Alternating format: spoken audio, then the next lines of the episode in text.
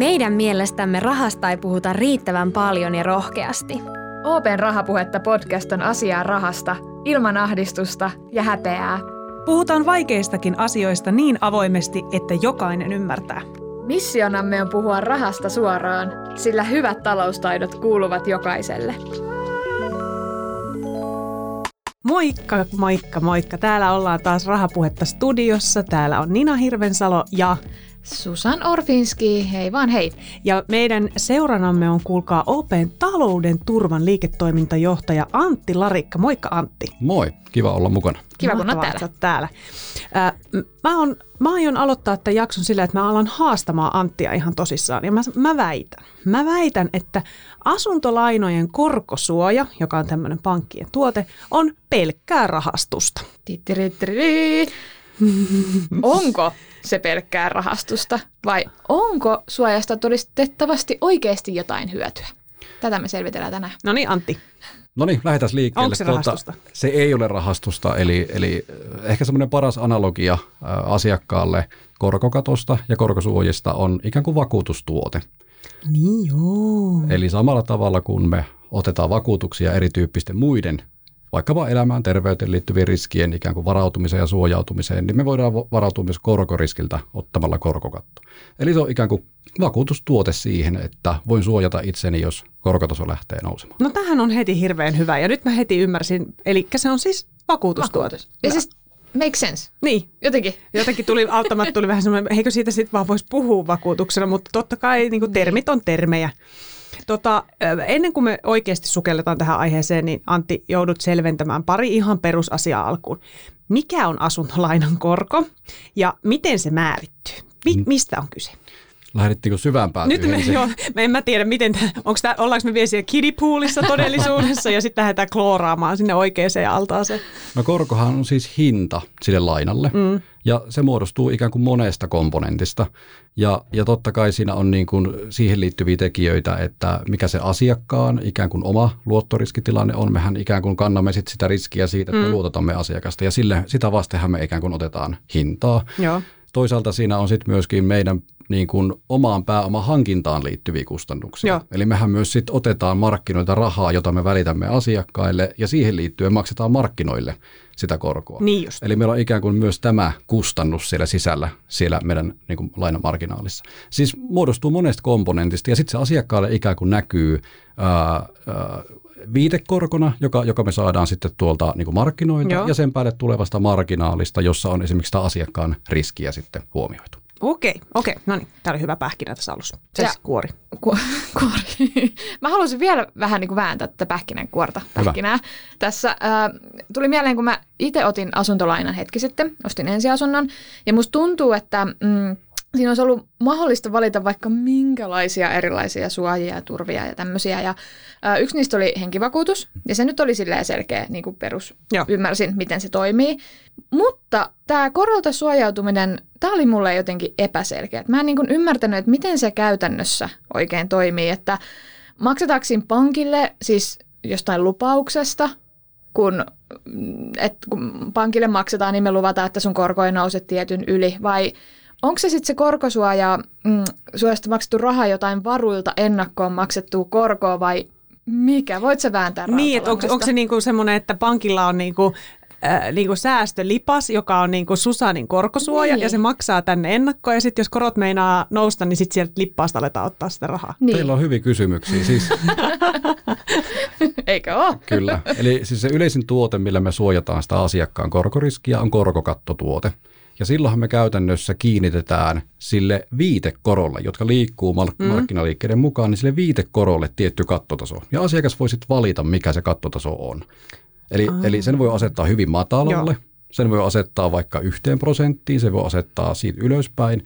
Eli, ja, ja sehän kaikki perustuu siihen asiakkaan omaan laskelmaan, että mikä se mun lainan ikään kuin kuukausierä, mikä se mun talouden kantokyky on, kun se korkotaso nousee erilaisille tasoille. Onko mä valmis maksamaan vähän sitä riskiä itse vai haluanko mä niin kuin kiinnittää sen hyvin matalalle tasolle. Eli tästä on kysymys. Se viitekorko on se, jota siinä korkokatossa kiinnitetään.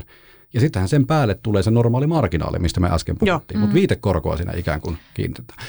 Toinen näkökulma tähän on myös se, että samalla kun me asiakkaalle myydään korkosuojausta, niin mehän myös itse sitten suojataan meidän omaa Aivan. pankin tasetta. Eli mehän sitten tavallaan ö, tehdään koronvaihtosopimuksia sit markkinoilla, jossa me suojataan myös sitä omaa tasettamme. Joo, joo. Eli tämä liittyy myös, eli kaikki ei ole pelkästään sitä, että me suojataan vain asiakasta, vaan myös pankki suojautuu silloin itseltä.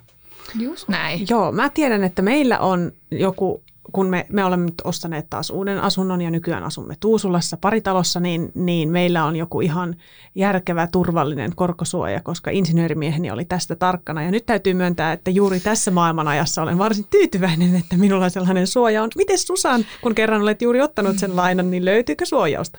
No ei löydy, koska jotenkin musta tuntui siinä tilanteessa, kun mä ostin sen asunnon, että siinä tuli niin paljon kaikkea, että sitten mä ajattelin, että no, tämä on tulevaisuuden Susanin ongelma. Ja nyt ehkä olen toisessa nyt, ajatuksessa. Nyt täytyy sanoa, että musta vähän tuntuu, että me ehkä ollaan nyt siinä tilanteessa, että tulevaisuuden Susanin aika on koittanut. Niin. Antti, mitä mieltä sä oot? Onko nyt sellainen hetki, että korkosuojauksista ollaan kiinnostuneita? Nytkin on hyvä hetki sille. Eli siis En se, myöhässä. Et ole myöhässä. Hyvä. Se, mikä on hyvä tehdä ja ikään kuin aika ajoin happotestata sitä omaa talouttaan. Että mitä jos kävisi mm. korkoympäristössä jotain? Mitä jos tulisi vaikka sairastuminen? Mitä jos tulisi työttömyys? Katsoin myöskin asiaa laajemmin. Mitkä ne vaikutukset Joo. olisi siihen mun omaan talouteen näissä eri skenaarioissa? Eli tänään me puhutaan tietysti korkosuojasta, mutta on hyvä muistaa myös nämä muut riskit, joita niin kuin oman taloudenpitoon voi, voi liittyä. Tälläkin hetkellä me nähdään tosi paljon kysyntää asiakkailta, ihan olemassa olevilta laina-asiakkailta. Niin kuin sun tapaan, Noniin. että otetaan yhteyttä pankkiin ja kysytään, että jos tähän olemassa olevaan lainaan lisään korkokaton, Joo. niin miltä se näyttää ja, ja niin edespäin. Eli se, mitä mä itse kannustan, on se, että pysähdytään laskemaan se oma talous. Nytkin on hyvä aika sitä miettiä. Korkokatto on toisaalta vain yksi tapa suojata sitä omaa korkoriskiä. Toinen tapa on vaikka säästäminen. Niin joo. Eli kannattaa laskea sitä omaa juoksevaa taloudenpitoa, minkä verran siellä on sitä pelivaraa, minkä verran se korko saa nousta, että mä vielä on ihan ok, mikä on se taso, missä mä tarviin jotain puskuria siihen, ja siinä yksi vaihtoehto on sitten korkokatto. Joo.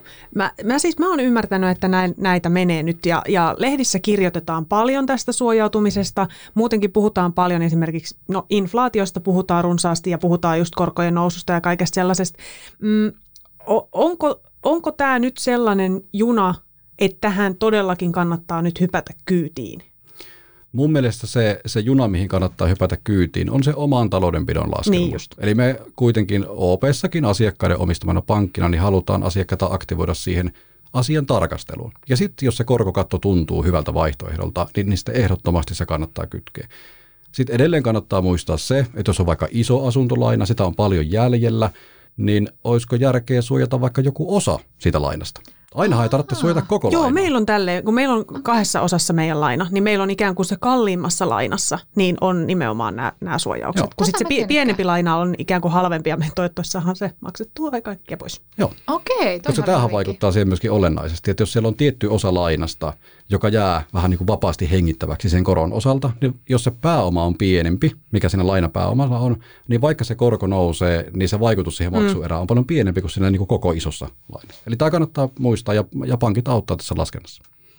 Ja just olin kysymässä, että mitkä vinkit sä antaisit siihen niin kuin oman talouden niin kuin tsekkaamiseen, että onko se se perusbudjetointi, tulot ja menot kasaan ja that's it, vai, vai saako siihen apua just jostain? Sitten saa, ehdottomasti saa apua, mutta sitten omasta laskelmastahan kannattaa lähteä liikkeelle. Ja Joo. kyllä netistäkin löytyy paljon erilaisia laskureita Joo. siihen liittyy. Jos tätä korkoasiaa haluaa laskea, niin ihan helpoin tapahan on mennä jonkun pankin vaikka netissä olevalle lainalaskurille. Laitat sinne sen oman jäljellä olevan lainasi, laitat sen jäljellä olevan laina-ajan ja sitten rupeat testaa sillä Testaa. erilaisilla korkotasolla, että mitä se näyttää sen kuukausierästä. Mutta hei, jos, jos tuollaista lähtee testaamaan, niin nythän ollaan oltu pitkään tässä nollakorkojen maailmassa. Mm. Mutta mikä voisi olla se niinku pahin kauhuskenaario, minkä siihen testiin voi laittaa, että joku täm, mihin se korko voi, niinku, mihin se voi nousta? Hyvä kyssäri. No tämä on tietysti vaikea kysymys, mihin se voi nousta, ja mä en ole oikea asiantuntija siihen vastaamaan. Nythän me nähdään, jos me kuunnellaan niin kuin asiantuntijoita, että, että korko-odotukset on nousemaan päin. On Joo. tiettyjä arvioita, että me noustaan näissä viitekoroissa tänä vuonna plussalle, lu- plussan mm. puolelle. Mikä se jatkumo siitä on, sitä on tosi vaikea arvioida. Öö, pankithan stressitestaa kuitenkin aina kaikki uudet lainat. Totta. Eli, eli me testataan niitä muistaakseni 5-6 prosentin korkotasolla. Ja, ja näin ollen ne jotka, asiakkaat, jotka ovat sen uuden lainan ottaneet, niin voivat siinä mielessä olla ikään kuin hyvillä mielin, että No se niin. pankki on testannut sen asian. Mutta silti, sitten elämäntilanteethan voi muuttua. Niin. Niinpä. Niin, niin sitä kannattaa aika ajoin aina tarkastella uudestaan. Mulla kävi muuten ton henkivakuutuksen kanssa kävi silleen, että kun me vielä asuttiin edellistä kämppää ja oli juurikin näin, että silloin kun otettiin niitä lainoja, niin oli niin hirveästi kaikkea mm. ja hirveästi, että tällainenkin, tällaisenkin siihen voisi ostaa päälle ja tällaisen. Ja se henkivakuutus oli esimerkiksi sellainen, että me oltiin silleen, että mietitään tätä sitten joskus myöhemmin. Mulla oli ainakin siis aivot niin täynnä kaikkea, että mä en niin kuin jaksanut ajatellakaan. No sitten aloin puhumaan sitten täällä, täällä tota Opella tuosta henkivakuutuksesta ja mulla useampi kollega sanoi, että eikö sulla ole, että nyt heti hankit sen, jos teillä on tollainen laina ja mitä jos sulle käy jotain ja näin. Ja sitten mä aloin sitten tota, vakuutuksen asiantuntijan kanssa aiheesta puhumaan, niin sitten vasta ikään kuin tajus, että herra jestas, mä en ole suojautunut tältä asialta, tältä mm-hmm. asialta. Mi- mitä jos mä en pääse töihin? Mitä jos, mit, mi- mitä jos mulla tulee vaikka joku niinku sairaus tai jotain muuta tällaista? Ja yhtäkkiä oli niinku semmoinen, että mulla on lapsi, mulla on valtava laina ja sitten mun mieheni olisi niinku yksin selviämässä kaikesta. Okei, okay, onneksi nyt sitten tässä vaiheessa selvitin tämän asian. Mutta tämä on tosi tärkeä nosto, koska äh, tämä on kokonaisuus, mistä niinku puhutaan. Mm. Jos nyt miettii vaikka tälleen pankin näkökulmasta, niin meillä on monia erilaisia tuotteita, mitkä sitten pystyy ikään kuin tarjoamaan ratkaisuja näihin erilaisiin riskeihin. Joo. Tässäkin olet miettinyt. Äh, mikä on tärkeää, niin olisi se, että sitä katsottaisiin nimenomaan kokonaisuutena. Niin. Ja siihen mekin tehdään töitä sitten, että me olisi niinku kokonaistarjoama näiden yksittäisten tuotteiden sijaan. Se on niinku tärkeää. Sekä asiakkaan että pankin näkökulmasta. Kyllähän tässä niin kuin mun mielestä, jos se mun alkuperäinen väite oli, että, että korkosuojahomma on pelkkää rahastusta ja että tähän ei kannata lähteä, niin kyllähän tässä nyt alkaa tulla aika voimakkaasti semmoinen fiilis, että eihän se ole pelkkää rahastusta. Joo, mulla tuli semmoinen fiilis, että mä lähden ehkä katsomaan sitä mun kokonaisuutta nyt tässä seuraavaksi. Että Mutta nämä avaa, koska Niin. niin. en mäkään ollut tajunnut tätä ennen niin kuin tätä keskustelua. Että hyvä, tämä on tärkeä aihe mun mielestä. Mun mielestä ehdottomasti. Ja sitten tavallaan kun epävarmuus maailmalla lisääntyy, Niin. niin, niin se korostaa sitä, että nyt kannattaa miettiä. Just Joo, niin. Joo ja kyllähän sen, niin kuin tuossa mainitsin, niin kyllähän se nyt näkee ja kuulee ympäristöstäkin, että kansalaiset ylipäänsä on kiinnostuneita enemmän ja enemmän suojaamaan näitä asioita. Että ei, ei me olla ainoita, jotka nyt on sitä, sitä mieltä, että pitää, pitää vähän katsoa, että miten ne lainat jaksaa.